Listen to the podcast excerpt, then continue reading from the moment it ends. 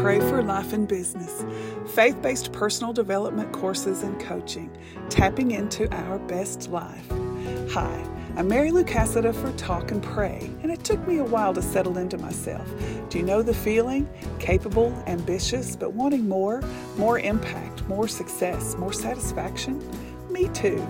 I've been a mompreneur and now maturepreneur. How do you like that term? and I have a lifetime of experience, work, family, love, and loss that, combined with the truth of Scripture, have taught me valuable lessons. I have a passion to share that wisdom with women of faith who want more. Welcome to Talk and Pray for Life and Business.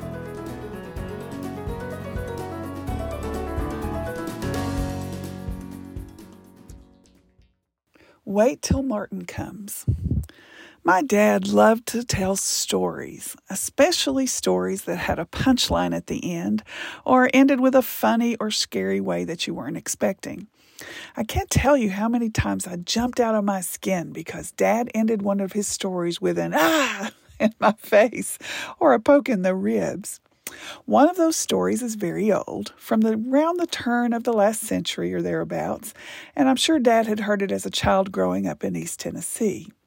There's several variations on the tale, but I'll tell it to you the way I recall him telling it to me. There was once an itinerant old preacher who was traveling on horseback down the road toward his next church and congregation. He'd been on the dusty trail all day, and as dusk turned to dark, a storm blew up, and the ensuing nightfall, rainfall, and hail forced him and his horse off the path.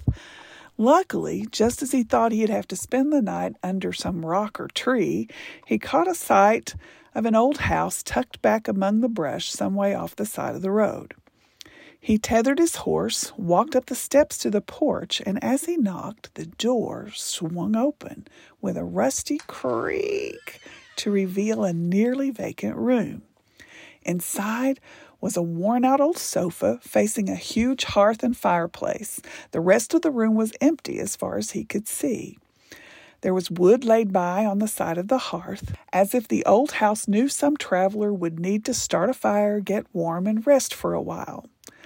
The old preacher stacked kindling on the grate and easily started the fire, then settled into the couch, and he picked up his Bible to read. The warmth and the reading soon found him drifting into sleep. As his pocket watch chimed, he opened his eyes, looking around to recall where he was, and lo and behold, on the hearth sat a large black cat. The cat meowed rather suddenly, eyeing the preacher a little too intently to be comforting, and after a few minutes of silence, the cat cleared its throat and said, Wait till Martin comes. The old preacher shook his head, certain he hadn't heard correctly. Cats do not talk. He must really be tired. He closed his eyes, opened them again, and the cat looked ordinary, sitting on the hearth, licking its paws and curling its long black tail. So the preacher sighed, closed his eyes, and his breathing deepened as he returned to his sleep. A few minutes later, the old preacher was startled out of his sleep by the sound of the door slamming shut. As he turned toward it, he saw another cat, twice the size of the first, brilliant orange in color, and advancing into the room toward him. This new apparition stopped, glared at the preacher, then turned to the other cat and said, Shall we eat him now? The smaller cat surveyed the preacher, then responded, Wait till Martin comes. The preacher couldn't believe his ears. He'd read in the Bible about a donkey that spoke, but there were no speaking cats in that blessed book. Did they really speak? Did he imagine it? What should he do? Would they? Could they eat him? And who is Martin? He kept one wary eye on the cats, and with the other eye closed, he started praying with his hands clasped firmly on his Bible but the warmth of the room overcame him as he prayed, and off he went to sleep. A loud crack from the fireplace awakened him again, and as he looked up, sure that he had dreamed about the cats, standing there, instead of two cats, were now three cats. And the third was as big as a tiger, with teeth just as sharp and eyes just as malicious glaring at him.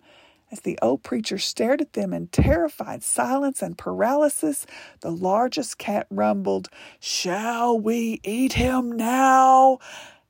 And the second cat responded, Wait till Martin comes. And the first cat echoed, Wait till Martin comes. The preacher stood up threw his Bible at the cats, ran out the door, and cried, When old Martin comes, you tell him I've done been here and gone. are, you, are you groaning the way I did when Daddy told the story? I can remember the twinkle in his eyes as he told it, knowing how unsatisfying such an ending is. I have questions. Who was Martin? Had the cats eaten someone before? Whose house was it? Did the preacher ever return or investigate in the daylight? Doesn't anybody else want to know more? I can imagine the disruption to that preacher's life. And isn't that just like life and business? We're moving along, minding our business, and circumstances force us off the path. I remember being a very young, ambitious woman, moving up the career ladder, married for about three years, my husband finishing his degree, and finding out I was unexpectedly expecting our first child. What? Now? I had plans. We weren't ready. I don't even like children. well, I do now, of course, if they're mine. I'm told I'll like my grandchildren too, if I'm ever blessed with them. That's a happy circumstance, and one I'm glad the Lord saw fit to disrupt my life for, even if it was surprising and terrifying at the time. But what about other roadblocks we encounter? A business setback, a failure, a cancer diagnosis, the death of someone or something we love, church hurt, the loss of a job. Sometimes, doesn't it feel like your life or your business is staring at you and asking, Shall we eat her now? Perhaps, like the old preacher, I want to ask myself from time to time is it supposed to be this hard? How should we respond? Well, I think we can learn some things from that old preacher. Let me explain. First, let's be real. And by that I mean, let's be real. Examine the reality of where you are and honestly identify the roadblock that's keeping you from reaching your goals, achieving success, or moving forward. Often, it's something within our control. A few years ago, I had a huge sales goal and I wasn't making progress. I reached out to a mentor who asked me keen questions about my customer base and how many new people I'd need to be in front of. Double the sales goal meant double the customers, right? But I had no plan to reach new customers, and I stubbornly refused to acknowledge what was right in front of me, so I missed the goal. A relative in my family a few years ago discovered a lump in her breast. She ignored it in full blown denial, even as it grew. And when her pain eventually became too much to bear and she saw a doctor, her cancer was far too advanced to treat successfully. In both cases, there were clues that clearly indicated all was not right with the world. And in our folk tale, that old preacher lay on the sofa, knowing there was a talking cat in the room.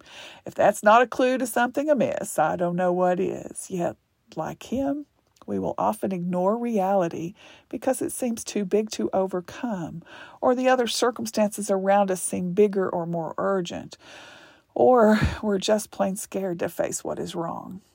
Perhaps the storm kept the preacher inside. Perhaps distractions keep me or you from acknowledging a serious problem that's right in front of us. Time to take stock about what needs our attention. It may not be the thing you are obsessing about in the moment. It may be easily solvable, but it won't be solved until you take a look. Second, had that old preacher dealt with the first cat, the two larger and scarier cats likely wouldn't have entered the house. The preacher did pray about his situation, but he put no legs on his prayers. A bold scat cat and chase out the doorway may have done the trick on that first talking cat but he took no action, not even a question.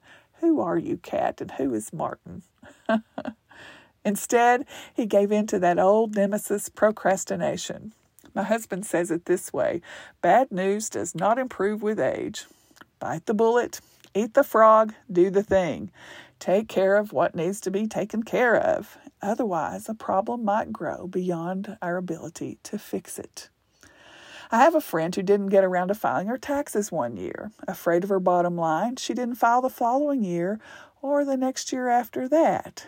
By the time she faced the problem, pulled her records together, and submitted the necessary returns, she discovered she would have been owed a refund. But fees and interest ate up her overpayment, and now she owed money to the IRS. Bad news does not improve with age. That old preacher should have dealt with the first cat as soon as it started talking. The preacher finally did something brave and wonderful. He took decisive action. He decided not to wait for the elusive Martin, and he ran from the house, jumped on his horse, hit the trail, finding the storm and the darkness preferable to the alternative. My mother had a saying that I love do something, even if it's wrong. She didn't mean morally wrong, of course, but even if it's the wrong decision, movement, or action, it will accomplish something. It'll expose weakness, develop discipline, move the needle. I think she would say that waiting for the perfect idea or the perfect choice or the perfect timing usually does not produce progress. And isn't that the most encouraging thing we can do for our business? Progress? Waiting for Martin to arrive doesn't seem a valid business strategy. Hoping it's all just our imagination, or that it can't be as bad as all that, or if I wait, it will all get better on its own. What's the old saying? Hope is not a strategy. Time to get real and deal. I'm pretty sure Wait Till Martin Comes wasn't meant to be a morality tale, and I've read way more into the story than the narrative supports. Those lessons found in humor and story might just help us find the courage to take action and make progress. So let's get real. Don't put off dealing with problems and take decisive action. And old Martin, wherever and whatever he is, well, now he's the victim of a missed opportunity. There'll be no old preachers to eat tonight. But that's a lesson for another day.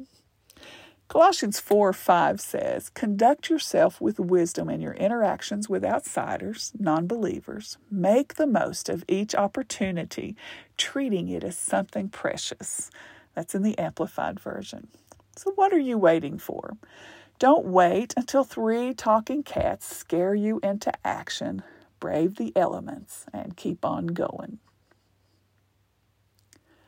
Father, Thank you for stories and laughter and for what we can learn in each. You delight in stories and have shared your story with us through your word.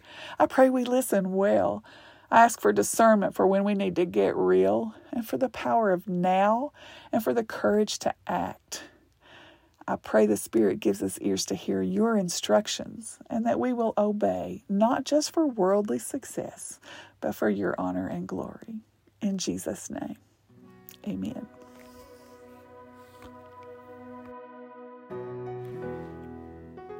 Thank you for listening to Talk and Pray for Life and Business. To learn more about the podcast and to get today's transcript, notes, and other content, go to talkandpray.us slash podcast. Join me every Tuesday for more Talk and Pray. Be sure to subscribe wherever you listen to your favorite podcasts and leave a positive review if you'd like to hear more content like this. This Talk and Pray podcast is sponsored by Talk and Pray for Life and Business, faith based personal development courses and coaching. Music is In the Field by Audionautix.com. Look for Talk and Pray on Facebook and Instagram.